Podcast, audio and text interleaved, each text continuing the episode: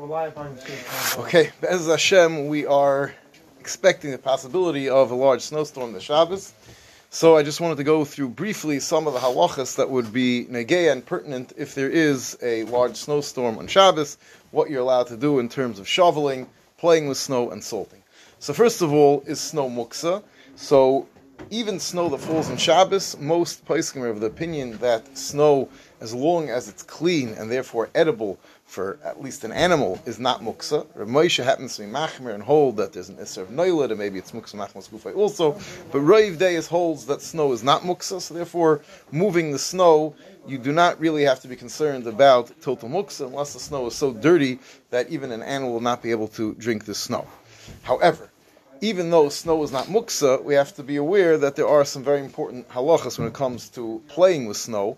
Most ways that people want to play with snow is you want to make snowballs or snow forts or snowmen, and all of these things are an isser of baina. You're being medabik halakim, you're putting pieces together, and therefore most ways people want to play in the snow are going to be us and Shabbos and Taki. should be careful of kids that have reached chinuch. They should not be playing with snowballs or snowmen or anything where you're clumping snow together because that is a form of baina according to most places, including Shem Zalman and others.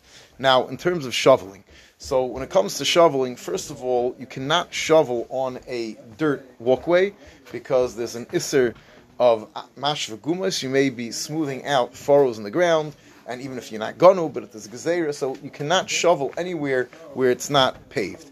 If it's a paved area, so we don't have a problem of total muksa. We do not have a problem of mashva gumas because it's paved. However, there still is a potential issue of of the dechol and terchi and therefore shoveling should only be done if there's a great need that there's no other way of making it safe and there's enough snow that it's going to be a sakana and people are going to fall and hurt themselves. So then you would be allowed to shovel. If you can have a guy do it, that would be better. But if you can't, and there's taka shash sakana, let's say on steps or something like that, you could shovel the snow as long as it's a paved area. Now that's in terms of shoveling the snow. What about salting your steps, your walkway after you shoveled, and you kicked away the snow with your feet? So when it comes to salting, there's several potential concerns, la halacha. There's an issue of being mirasik shelig, of the halacha. The Gemara says you're not allowed to be mirasik, to grind up, to smush snow and ice to get out the water. However, the mechaber paskins that that is only if you do it biyadayim. To put it near a heat source would be mutter, and huadin putting salt is an indirect method of melting the snow and ice and would not be assur. So, in terms of being mirasik shelig, there is no isser of putting out salt. Now, there's another potential isser. The Gemara discusses they used to put salt on the kevish of the mizbeach, the ramp of the mizbeach, because the kahanim didn't slip on the fats and blood. And the Gemara says that that was only mutter in the base of Hamikdash. In the base of Hamikdash, where we have this special, we Ein Shus Mikdash. But Medina it's also because it's Daimet to Binyan. You're adding a level, you're adding a new level to the floor, you're adding a layer of traction to your ground, and that's Baina, and that would be also a Koponim Midrabanan if you leave it there forever, maybe even the Eraisa. Now, this could create a potential problem. You're salting your steps. So, if you're salting your steps to melt the snow, and the goal is not to create traction, most of the time, steps you're putting a little bit, you just want to get rid of the ice, not create traction. So, then it would be mutter to put down the salt and Shabbos. You're just trying to, to uh, melt the snow.